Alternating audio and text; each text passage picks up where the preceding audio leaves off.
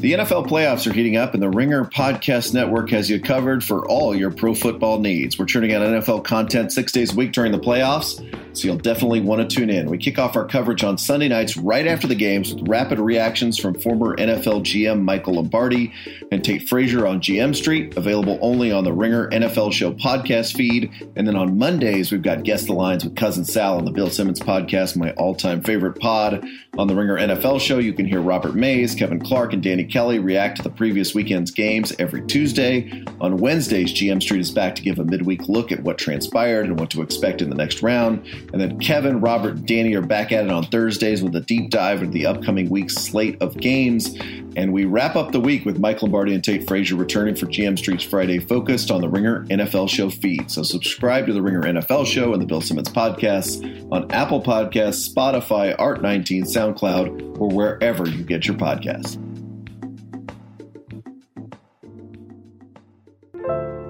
David, we're going to talk about Michael Wolff's new book about Donald Trump. But if we let Wolff root around in our lives, what's the most embarrassing thing he would find? My gosh.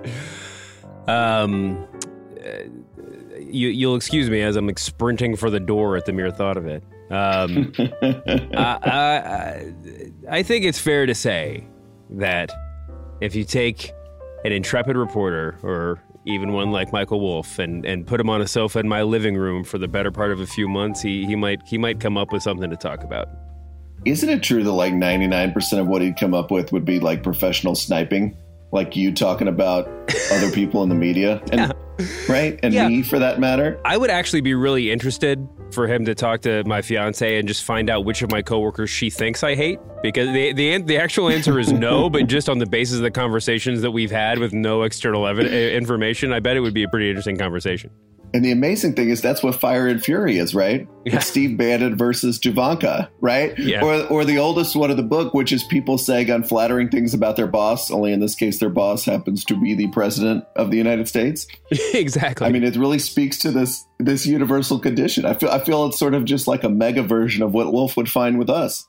Yeah, yeah, and I mean, we'll, we'll get into this more later, but it's just like you know, you could imagine if that if if that Wolff story came out about you, the advice that everybody would be giving you is, uh, "Come on, man, it's it'll it, will it will all be over tomorrow or in a couple of days. Just just let it lie. There's nothing here." And uh, and you know, one would hope that you'd be that you would take that advice, but the human condition makes it really difficult.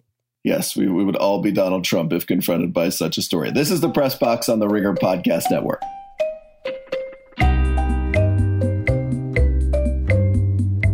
Press Box is the media podcast where you're not allowed to use the phrase kill all your darlings. we are Bryan Curtis and David Shoemaker of The Ringer. David in sunny Hollywood and Bryan in sunny Melbourne, Australia. How are you, David? It's actually raining today. Of all days, this is the first oh, time. Oh, this is, I think, the first time in Ringer podcast history it's actually raining outside. But I just did this the kind of standard BS Open, you know, sunny California. But more importantly, how is Australia? It's been fantastic so far. Um, I love it. It's it's so it's like parallel version of the U.S. You know, uh-huh. so there's not really to the, to the point of you know not only obviously do does everyone speak the same language and are kind of interested in some of the similar things, but I have to walk two blocks from my house to go to a 7-Eleven. Oh wow! So you know, I'm not sure there's really a lot of a lot of cultural exploration on that, but I'm having a great time. on today's pod, David, three stories. First, what was Michael Wolff, author of the new book Fire and Fury, doing in the White House? Then we'll talk about how ESPN's big story about the Patriots was scooped before it even came out. And finally, the oddest feud in sports writing Rick Carlisle versus ESPN versus LaVar Ball. Hmm, that'll be fun. But topic number one, David, let's call it the Wolf of Pennsylvania Avenue. Michael Wolff published a book, Fire and Fury, full of amazing stories about the Trump administration. And Trump, for his part, skillfully ignored the book, thus depriving it of much needed oxygen. Just kidding. He attacked the book, proving its thesis and turning it into a bestseller. David, you're sort of a veteran of book publishing. What were your first impressions about the rollout of Fire and Fury? I, I mean, do I need to say up front that I that my Henry Holt, the the publisher of this book, is a previous employer of mine? I don't know that it matters at all. Let's see, this is a pretty this is a pretty new sure. development over there. Um, yeah, I mean, I, you know, you said that Trump's reaction sort of proved the the thesis of the book, almost just like the existence of the book proves the thesis of the book that he was able to sit there on a couch apparently like un, undisturbed for days and weeks and, and months at a time just sort of like proves the very basic thesis which is like it was an absolute madhouse and nobody knew what they were doing. It's funny because you know there's been a lot of talk about why um, they would give this much access to him. And of course everything trump does is turned up to 11 from every other previous administration. Mm-hmm. but i sort of think in a way it reminds me of really the kind of revelatory books about every administration. I mean, I remember after 2008, Obama sat down for just about every writer who came into the White House and did an interview. George W. did one with uh, Robert Draper when he was when just won re-election. He was feeling proud of himself. Clinton's team did it with Bob Woodward, and I think the sort of through line here is that whenever an administration thinks they're winning, to use a very Trumpian word, they say, "Come on in." you know, come talk. We, we want to talk to you, right? We want to beat our chest and tell you how great we're doing. And Wolff, perhaps smartly realizing that with Trump that would last like five minutes before everything caved in on his head, mm-hmm. was right there. Was it? I'm and tr- came in right at the right time. Yeah, I'm trying to remember. I feel like I've, I've mentioned this this anecdote before, but I think it was I think it was Mark Leibovich in the Times Magazine or something that had this story about when he was when he was writing about Trump that he, or he or he was he was interviewing Hope Hicks and she just she walked him into like the president's presidential dining room where he was watching TV and like the best anecdote of the story came out of this really unnecessary spur of the moment interaction. Um, there just seems to it. I don't know if that speaks to a specific sort of overconfidence that you were alluding to, but I definitely think there's some of that. You know, there's there's definitely uh, you know, there's there's been a lot of stories about Trump, even you know from before his time in politics, where you you get this where he, you get the feeling that like he thinks that if he can buddy up to you, then that's then you're necessarily going to do his bidding or or do what or or you know do something positive for him, and uh, you know I think that that can be said of the entire this entire publication process of this book. I think what's really interesting to me is that um, you know, there, there's going to be a lot of talk about sources, and then we'll be talking about sources in every segment of the show. Um, and there's a lot of, you know, kind of nitpicking that's going on with the book and about the way it was written and everything else. But I think what's really become so poignant about this book is that it sort of, I mean, a lot of people have said that it, it confirms it's it confirms things we already knew. It's not even confirming suspicions, but it sort of sets the terms for conversation uh, in a way that it, it I felt it, like it seems like like the the people who were trying to report on on on the Trump presidency in some sense were like almost too inside. It was like too much. Uh, they, they, were too consumed by it to really tell the story in a narrative way for a sort of more general audience. And you've seen this sort of like exhale on cable news now because now they're able to frame the story. It, they're, they're sort of it's sort of like a reset button on telling the story of the Trump presidency. And is that just because it's all in the same place? And that Maggie Haberman and all the people from the New York Times were kind of doing it piecemeal? Mean, because everything that the New York Times is like reported has made you think the same thing about Trump, right? Like, you know, so many details in there. It's not like it's not like they're, you know, in, so inside that they're not missing that they're missing the story that Trump is strange and sort of out of control and not, you know, the guy for the job to be president of the United States. But is it just that we're all putting it all under one roof now? Yeah. I mean, you know, there was a time not too long ago where we would wait for this book to come out a couple of years after the presidency had ended, right? I mean, but this, but now being reported on in book form in real time in this sort of you know semi-definitive way is is is is part of life. I think that that yeah, having it in one place, and also the the legitimacy that comes with the bound book format. You know, the fact that they, I mean, it's not, it's not, it's, it, it's not in any kind of logical way more reputable than newspaper journalism. But just to be able to hold up that book on TV or to be able to cite this book in print, um, I think, I think for you know a lot of people, it, it it it makes it seem more legit. Yeah, it's the power of old media, right? It's kind of the last the last stand of you know we talk we always say books are dying or newspapers are dying whatever but then you put something in hardback form and every, all of a sudden everybody's like oh this is a big deal. Right? As opposed to that newspaper story that came and went a couple of days ago. Sure. And and the president hasn't spent the past year attacking you know the old guard of book publishing. So you know that there's certainly a little bit more stability in it in that sense. Can we also just say that while and you and i are both big fans of books that this is great fodder for cable news. It's great for helping us understand perhaps the Trump administration, but nobody is going to vote for or against Donald Trump because of this book. yeah, I think I think that's totally true. I mean, like I said, I think that the most powerful thing if you're if you're not a Trump supporter, I think the most powerful thing it does is sort of give you uh, you know a framework for the the you know the attack ads are going to run next cycle. Um, and and gives you know maybe maybe the the the you know questionably large swath of undecided voters um, you know a little bit more background or something and as as all these stories are just constantly just pouring out of this administration um, what do you think about Michael Wolff? Michael Wolff the figure in this story I mean a lot I, some of the best writing that has been done about his book and about this incident have all been uh, you know have have dealt equally with both the book and and the revelations of the book, but also the the author? Boy, that's an interesting question. Couple thoughts. One is that you know when Mike when I first started reading Michael Wolff, which I guess is the beginning of my career because he's been around forever. I always just assumed at the beginning that he was British, both because of the way he wrote and the kind of figure he cut, and also the mistakes that he made, the kind of cheerful carelessness of some of his writing yeah, the big one here, right, was he has Rupert Murdoch, I think, in the book and when and in the column alternately calling Trump a fucking idiot and a fucking moron, which there's not a lot of uh, you know, real necessarily those things don't mean different things, but you should probably get that right. Yeah, right? you know, that's a, like a big deal. Um, so there's that, and you know, this is a very you know people have pointed out with factual mistakes, things like the fact that you know Trump didn't know who John Boehner was, things like that. Like there are there are so many kind of Wolfian facts. Um, the other though is that he is, if you go back and read his old media columns in New York, he'd often have a very thin read of information, but he'd be very good at just kind of riffing on that and walking around it and carrying around in his backpack and kind of hitting the bullseye with a couple of sentences mm-hmm. you know, about whatever he was talking about. That's kind of his, to me, his gift. He's, he's a good writer of sentences, but he also kind of just hits the nub of things pretty well.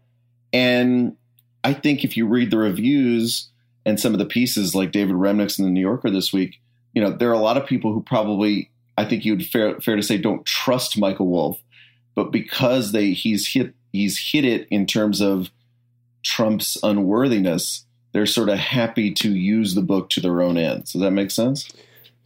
Yeah, yeah, it does. I mean, there's, I mean, the, I guess the flip side of that would be because he is confirming things that almost eh, that, that, that, reporters are repeatedly saying they they either have written already or that they know to be true but haven't you know it hasn't made it into a piece yet. I think that there's I, I think a lot of the people who are uneasy with him, a lot of the journalists who are uneasy with Michael Wolff's uh, process um, have reason to believe that what he writes is true, even outside of the uh, uh, you know outside of the, the context of the book. Um, but yeah, I mean, it is it is pretty. It, it, I I just thought, you know, Donald Trump, his his maybe his greatest lesson to all of us is that you know you are the product you're that, that you're trying to sell, and uh, you know that's the biggest thing. And and I think that it's that it's uh, it's just sort of ironic that Michael Wolff has maybe unintentionally become a lot of become half of the product of this whole thing too. I mean, if the, the uh, you know Michael Wolff's name is in the headlines, uh, you know, in the L.A. Times, and you know, uh, what Jack Shafer wrote the piece that titled "Trump Got Wolfed." Uh, what was the, there? There were a couple of L.A. Times pieces. Paul, Paul Thornton said it takes a rogue like Wolff to write about Trump. Um, yeah, I mean, it's just it, it's it's it's pretty it, it's it's pretty impressive um, that he's that he's put himself or he's become the center of the story, but that we're still talking about the you know the contents of the book. Yeah, that's the dream for him, right? Is you know it's it's funny because when you write a media column, you are kind of by your very nature, um, you know, elevating other people in the media, right? And one of Michael Wolff's great tricks throughout the years is to make himself be as big a character as the people that he's writing about. Mm-hmm. you know, he he doesn't take second place, and so when I see him, yeah, leading all the newscasts, not just the facts about Trump, but Michael Wolff himself, I'm like, this is his dream. This has always been his dream, and he's achieved it on you know in kind of New York media circles with the Rupert Murdoch book that he wrote last. And this is kind of him achieving it on a totally different level. Yeah, one of the pieces I'm blanking on which one now. Just referred to him offhandedly as an, as an inveterate panelist, which I think is like the most damning thing you could possibly say about somebody. Yeah. Um, you know, a couple of weird little like you know minor minor notes uh, to before we move on. One, I think that you know, if if there's anything in my background on book publishing that that has given me any pause in this, it's that I know, and I know that they that that the people at Henry Holt, I mean, from experience, did their jobs. Like they did their due diligence, they did all the fact checking and copy editing and legal reads and everything else that they could have done, and that's actually become a little bit of the story too. I think in Virginia Heffernan's piece in the LA Times, I mean, it seems pretty clear that they that Henry Holt informed her of the links that they went to and wanted to make sure that was clear. Um, I think that the only thing, I mean, I think the, the only thing to give pause, you know, to, to the average consumer of this media is that a lot of times with legal reads, they don't tell you you can't say something. They just tell you the way that you're allowed to say something. And then when that gets conveyed by a different person into a television news segment, then maybe it sounds a little bit more certain than it was written on the page. Uh, you know, those are the sort of things that those are the sort of like danger, you know, traps that we walk into when a book becomes, you know, news in this sort of way. Um, but but the other thing I wanted I wanted to mention, and I think that this is weirdly just like maybe this is just the way the news cycle is is damned to work in 2018.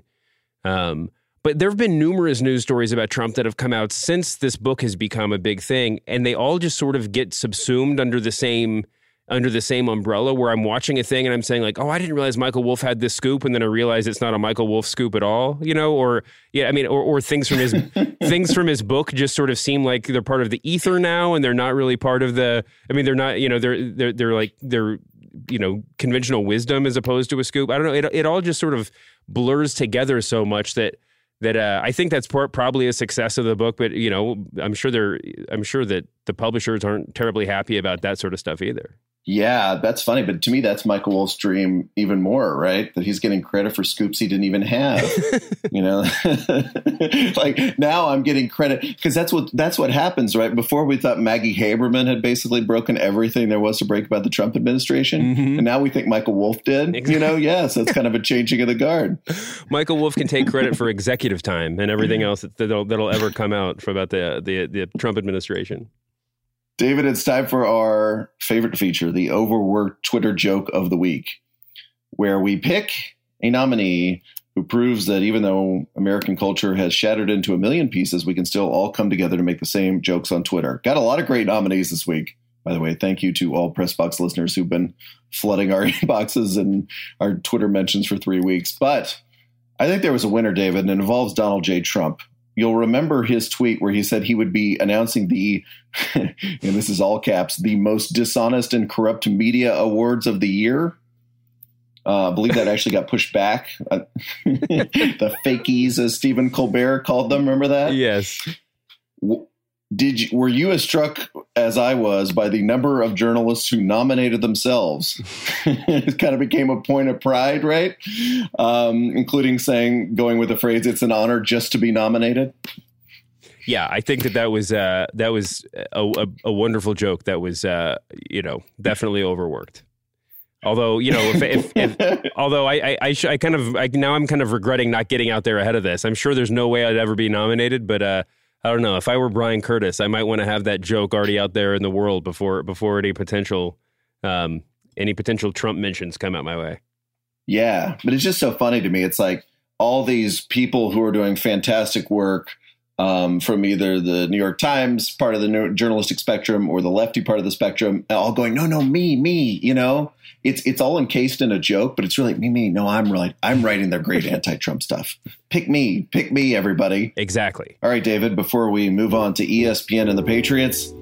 I want to tell you something. January means three things cold weather, the NFL playoffs, and The Bachelor. The Ringer Podcast Network has responded by spinning off Juliet Litman's Bachelor Party podcast into its own feed. Every Monday night, right after the show ends on ABC, we post Juliet's breakdown of the latest episode. Juliet's guests include former bachelors like Ben Higgins, former contestants like Ashley I, The Ringer's Roger Sherman, and super fans like the Sports Gal. It's the most amazing and dramatic podcast journey you'll ever have. Tell the Bachelor superfan in your life to subscribe to Bachelor Party on Apple Podcasts, Spotify, Art19, SoundCloud, or wherever you get your podcasts. All right, topic number two, David. Last week, ESPN Seth Wickersham published a big piece reporting on tension and even discord between the Patriots' iron triangle of Bob Kraft, Bill Belichick, and Tom Brady. But hours before that, Bruce Allen, who ran the Boston Sports Media Watch blog and still tweets a ton of media stuff, scooped the scoop.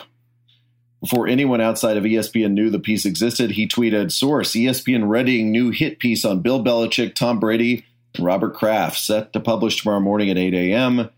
He then tweeted the article claims the rift is so severe, many Patriots feel this is the last year together for the trio.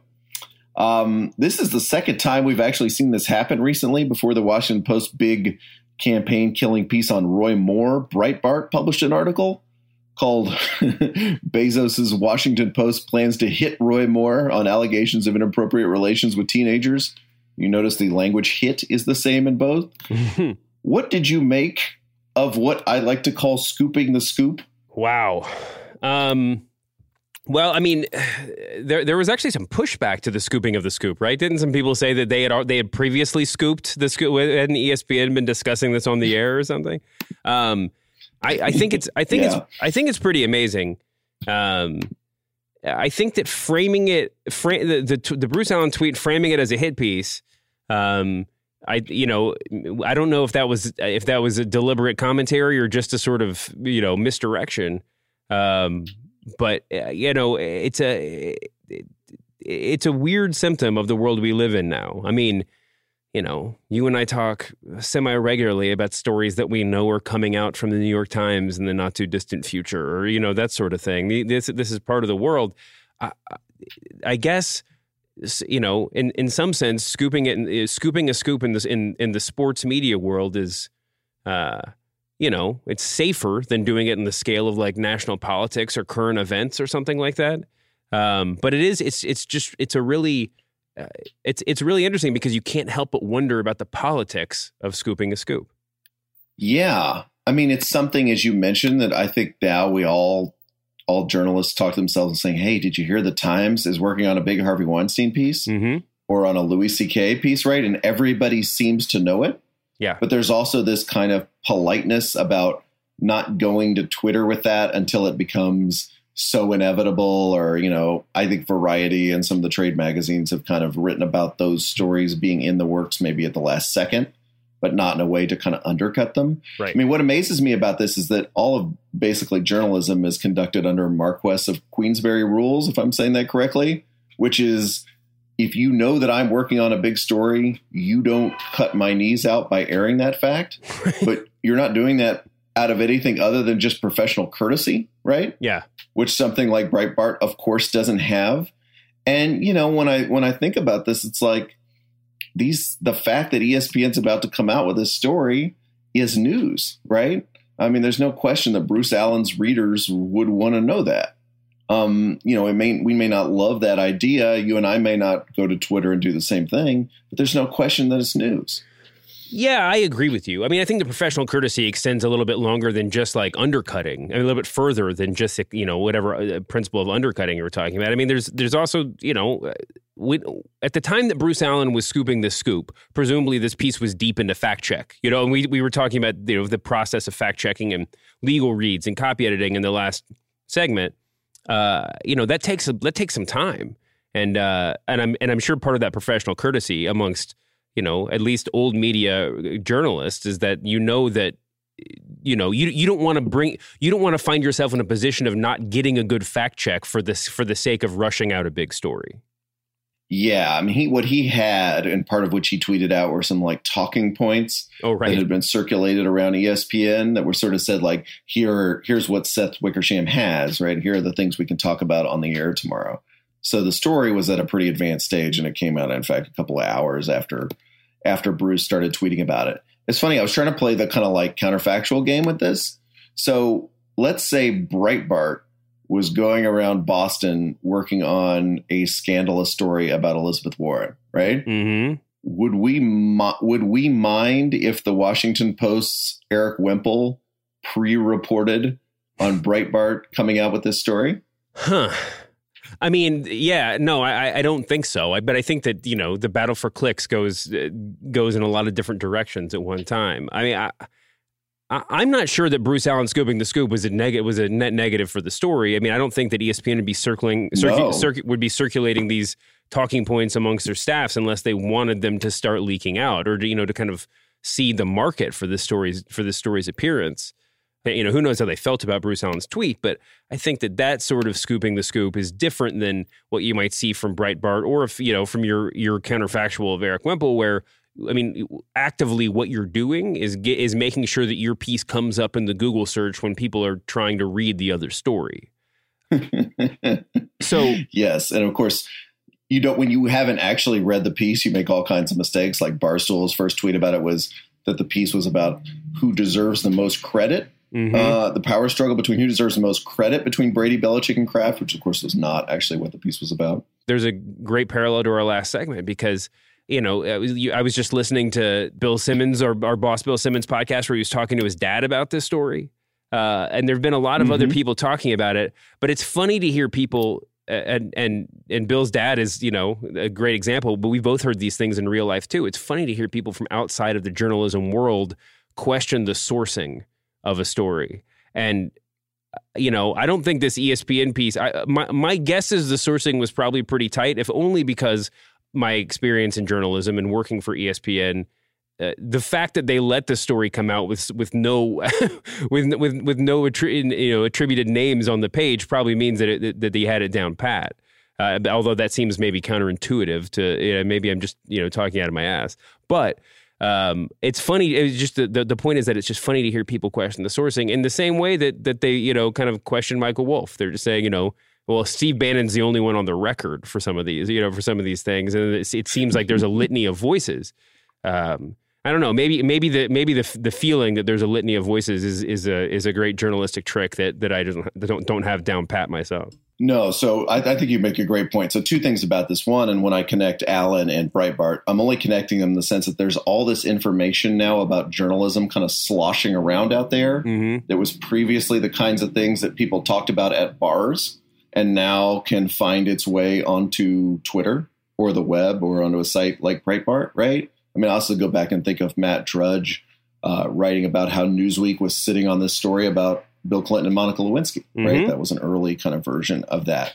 Um, but the second thing is what you're talking about, which is that readers have either are so hip to how journalism works now or are think they're so hip to how journalism works mm-hmm. that whenever a story comes out like this, you hear all this stuff. You hear about the sourcing, right? You also heard about, hmm, I wonder why ESPN published this now when the Patriots don't have any media availabilities for a couple of days you know, as if that was if ESPN is required to publish the story right before the Pats have a media availability. You know, I'm um, like that's like that's important. That's important at all. Or you know, there's all there's all kinds of and then you know what happens of course is when a piece like this comes out, especially a piece that happens to be about Boston sports, it just unleashes all this just amazing, insane kind of stuff about you know ESPN and their motives and all that kind of stuff. When part of much of which emanates from the Barstool universe. But yeah, you know, I, it is funny to to me to hear people's motives and and I found I did find the kind of thing about anonymous sourcing funny. One I think Mike Florio mentioned it on his blog. Mm-hmm. Mike Florio is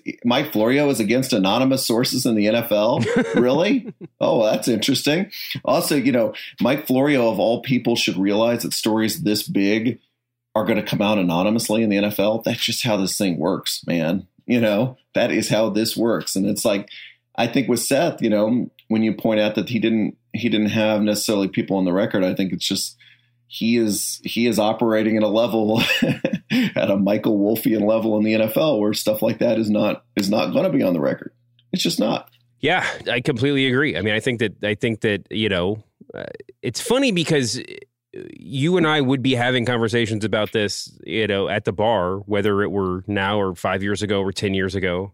Um, and now we're sort of, you know, nominally in the place of of you know defending the old guard for whatever reason. I mean, not that not that either of us have a problem with this sort of uh, discussion being had in the in, in the in, in the public sphere, but it is just a, it's a it's a weird and different world, and it and it also sort of just works to obscure the point, right? I mean, that it's it's like you you were saying about you know, or I think we were both saying about the Michael Wolff book that that you know sometimes the the the real message gets gets lost behind this, you know, just miasma of of TV interviews and all this other news coming out.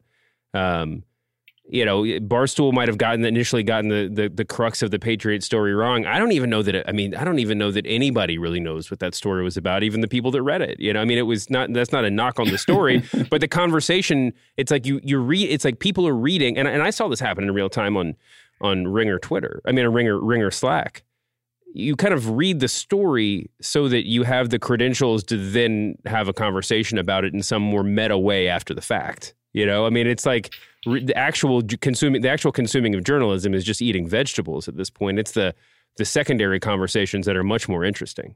Yeah, what can I tweet about it, or what quick blog reaction that, as you say, gets high up in the Google mentions can I then generate after the story? To your point too about us defending the old guard, I'm not even sure we are. But as a good example, I th- and I think this conversation you and I actually had sitting at a bar the other day, I found out through totally normal means about a profile that Wright Thompson is working on. Like Wright told a non-journalist friend of mine who then told me. Wright was aware that this friend of mine was a friend of mine. Uh, it got back to me. I guess I could go to Twitter with that, yeah. you know, but I, at some level of my being, I just don't care that much, you know, right? Like people would be interested in that. Um, Wright's competitors would be interested in that. People who are interested in, you know, all I, you know, the particular sport he was writing about would be interested in that. I just, I guess I just don't really care. it just doesn't matter. It just doesn't matter that much. And again, this is not, this is not the Patriot story. This is not Roy Moore, but I'm just like, eh, whatever. I don't know. Maybe, maybe just like, uh, maybe in, in the same way that Bruce Allen probably helped uh, like I said, seed the seed the ground for this Seth Wickersham piece. Maybe you getting on. I mean, listen, Wright needs somebody on Twitter hyping up his work because he's not there to do it for himself anymore. Topic number three, David. ESPN reporter Jeff Goodman scored what the network called an exclusive interview with LaVar Ball. I can't imagine any interview with any human being on planet Earth being less exclusive than an interview with LaVar Ball, but okay. Ball told him of Lakers coach Luke Walton, quote, Luke doesn't have any control of the team no more. They don't want to play for him. Nobody wants to play for him. He's too young. He ain't connecting with them anymore. But the guy who came off the top rope was Mavericks coach Rick Carlisle, also president of the NBA Coaches Association. I view the recent ESPN article, ESPN article as a disgrace. What did you make of this whole deal? Ooh, I think that there. are, I have so many questions. So many questions. I mean, listen, we a lot of people at the Ringer office have been discussing this today. I am indebted to their brilliance and uh, inevitably influenced by their various points of view. Um, You're cribbing from Slack, in other words. Oh yeah, man, cribbing from Slack is is what makes everybody a good writer in 2018. But um, you know, I mean, I think that I I think that it's interesting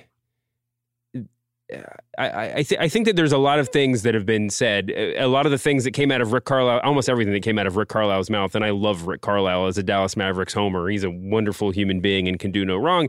I think that this is another example of where like the you know the takes have very little relevance if they have any grounding in reality at all. And I include Rick Carlisle's commentary in the takes department.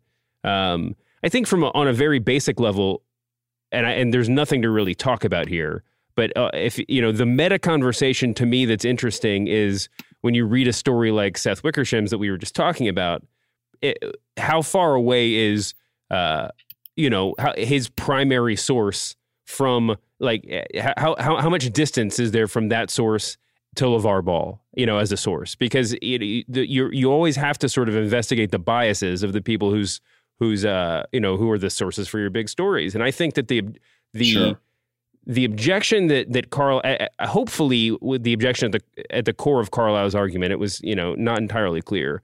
But the objection that I can sympathize with most is ESPN has sent a you know reporter basically to follow the ball family around the world in their various globetrotting basketball playing endeavors, and and then to, then they report the the stuff that LaVar Ball says as a news story in and of itself without you know how many i mean the, he could the you, you could call the to the your editor at espn and get 5000 laker sources on the phone in five minutes. You know there's not they're not actually interested in reporting the story out. They're interested in reporting on lavar as news in and of himself. And i think that you know i don't i'm not there's nothing wrong with that. But i think that there is a distinction between that and news and and you know I think as a media as a as a as the media broadly defined, we're still trying to figure out what that distinction is. Yeah, and boy, doesn't LaVar Ball sort of he's the guy where for whom this question is the hardest probably to answer at the moment. Sure. Um I I sympathize, I guess, with the idea of then going back to the Lakers and finding out if players actually don't want to play for Luke Walton or if he's actually lost the team. I kind of think though even if we stipulate that LaVar's opinions are pretty trolly and self interested and false, I, I kind of do think they're news on their own. You know, it doesn't really bother me to see them printed and given some weight, if not maximum weight. I mean, I just think if Tom Brady's dad was saying the same stuff about Bill Belichick, I think that'd be news, right? He's Lonzo's dad. Like yeah. what? I mean, what's weird about this is it's just so unprecedented, you know. But I, I don't know how it's not I don't know how it's not news. I guess. Yeah. I'm, I'm, again, I there's a there's a point where you're just giving this dude a megaphone, right? Sure. There's a Trumpy aspect to this where you're just giving this dude a megaphone. You're printing everything he says. You're sucking up those clicks, and you're done. But I don't know.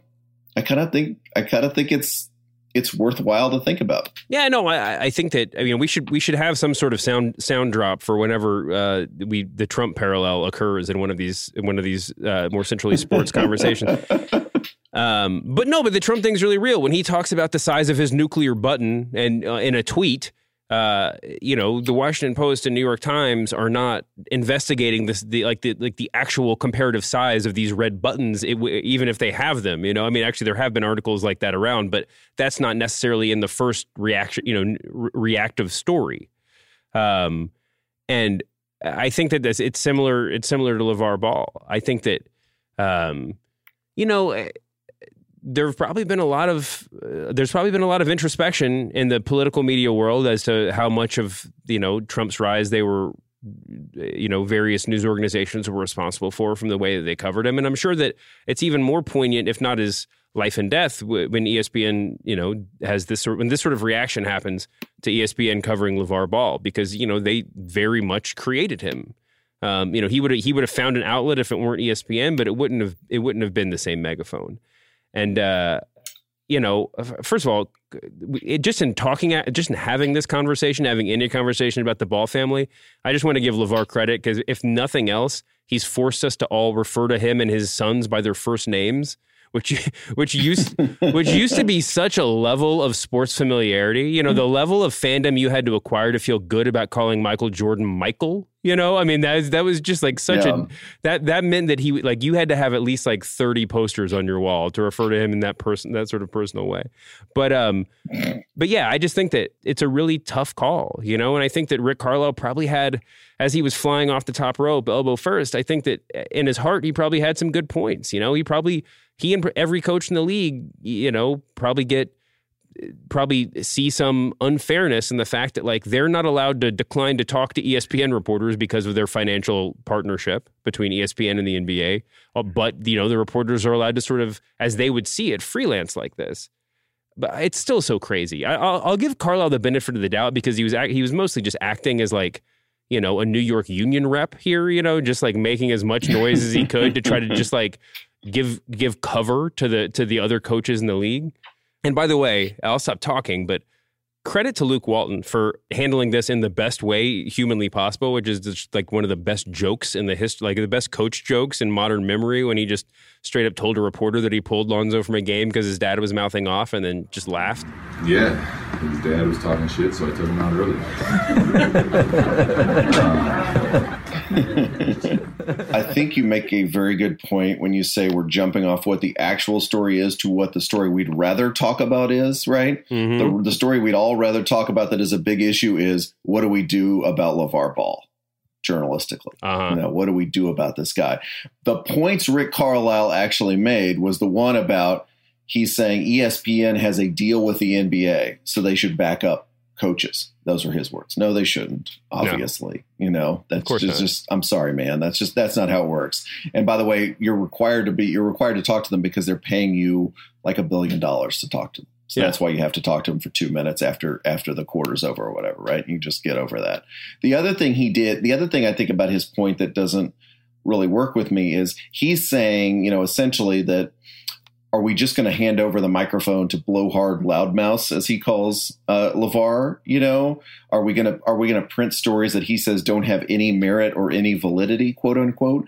I think if you went to Rick Carlisle and asked him for his definition of where he'd draw the line and what stories are have merit or validity, it would be totally different than any journalists on earth, mm-hmm. right? It would probably begin and end with the officially sanctioned things that Carlisle and his players say at press availabilities. Sure. coaches coaches have a really circumscribed idea of what should be news. Oh, absolutely. So it's not just something like LaVar Ball, which is a you know tough, as you say, thorny journalistic problem. It's just basically anything. So I wouldn't put too much stock in him, you know, telling us what's news and what's not news because I doubt he has a very good idea of what it is. uh, I, I guess what interests me is like is how the story would have been different would have been covered differently if if the if Lavar's statement had been discernibly true or not true. You know, like if he was just like, yeah, Luke Walton only has four guys playing defense, or like you know, Luke Luke Walton has forbidden his players to say the word to to talk about using zone defense in practice or something like something that you, I guess you could look at the tape and prove. Would it still be? Would the story be LaVar Ball said this thing and look how wrong he is? Or would they just like wait for him to say something that was just more controversial because it can't be proven? You know what I mean? Yeah, it, yeah, it's the provable part is the kind of meta story, right? Which is how do you how do you coach a team and what's going to happen to a team if LaVar Ball is just putting you on blast every day? How is that going to work? You know, the moment he makes a comment like this, there is a there is a totally worthwhile meta story of how is this going to work day after day after week after week after year after year, which I don't understand. And by the way, the related question to that is when do LaVar's Ball's comments cease to be news? is this just what our next 10 years look like?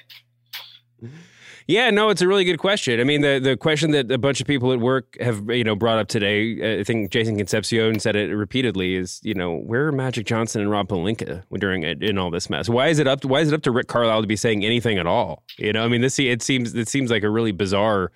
The lines of communication are all are all mushed up, but uh, you know, part of me wants to believe the conspiracy theory that the Lakers and the Ball family are all in on this together, and they're they're trying to just you know drive the media and and you know stay out ahead of it and and and, and you know push it exactly where they want to where they want it. Just sort of it's the most you know it's it's the most sort of uh, Machiavellian view of, of Donald Trump. You know, I mean, it's that like he knows exactly what he's doing. He's cha- he, he's he's directing the conversation, and part of me wants to buy into that. But then you just have, like like you said, Rick Carlisle just runs in and just sort of disabuses you of every of every part of that conspiracy theory because he's he's just so outraged over such a seemingly insignificant moment.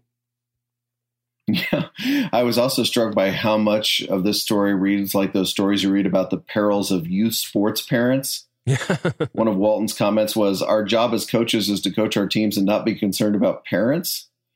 I mean, I know, I know LaVar is like, you know, the youth sports dad that everybody dreads, but it's just amazing that this has become a reality in the NBA. It's like, oh no, if I don't, if I don't do something, that guy's dad is going to start yelling. Oh man, just imagine if we had that at the Ringer office too. I mean, like, first of all, we've we both get lots of feedback from our mothers, and we've commented on that on the podcast before. Uh, that's that's a, that's a wonderful part of both of our existences. But I would just love, I would just love to see Sean Fennessey just come into a meeting shaking his head and just be and just say like, like, did just you know, I just got off the phone with like Paolo's mom for the third time this week, and this is just getting really out of hand. Gonna have to start having my mom write Sean directly. yeah. You know, Bryan really needed a couple extra days to work on that piece. You know, how dare you? How dare you demand that he, he turn that in on time? He needed a couple extra days to play around with that lead. Oh my gosh, this opens up a whole new. I'm really, I'm actually kind of excited about this. this is great. The entire Ringer staff has just tuned Bill Simmons out, according to David Shoemaker's mother.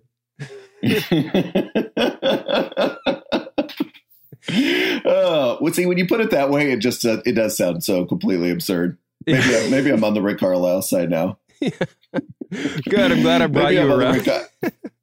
you really, you really, you really have. I mean, that that just sounds so absolutely ridiculous. Yeah, it's also funny to me. By the way, one more thing before we go on this, there is also in here. Let's play the whatever sound effect we've decided for the Trump parallel, but it's also a little bit of the Michael Wolff thing. Of even if you don't even if you don't like Rick Carlisle or as a reporter, you know, your job is to be suspicious of somebody like Rick Carlisle. You're supporting him in this because you don't like LaVar Ball, right? So in the way you're uh, using Michael Wolff to attack Trump, you're using Rick Carlisle to attack LaVar. Does that make sense? It's kind yeah. of a double bank shot journalistically. I see a little bit of that happening here too. I mean, yeah, I don't. I think that there's probably, you know, you can criticize ESPN as Rick Carlisle did for cover giving LaVar Ball the airtime. I think it's pretty safe to say that, you know, the overwhelming number of reporters at ESPN would be really excited to never have to cover LaVar Ball or anybody like him ever again, as long as it didn't affect their year in bonuses for page views. You know, I mean, I, and I think I think that the only people that are that I mean, obviously there are people that take a sort of great guilty pleasure in the existence of, of a of a LaVar type figure. Um, but like I said, outside of people who are like getting paid by clicks, um, I think that double bank shot you're talking about is a shot that that most journalists would be excited to make. All right, we will now swear to talk about LaVar Ball on every future edition of this podcast. Just get his name in the title. All right, David, that brings this edition of the Press Box to a close. We will be back next week with another international podcast about media. Can you believe that, David? Did you ever think you'd be saying those words? No, this is a really special moment for both of us. Forever in our hearts. See you next week, David. See you, man. Have a great, uh, great week in Australia.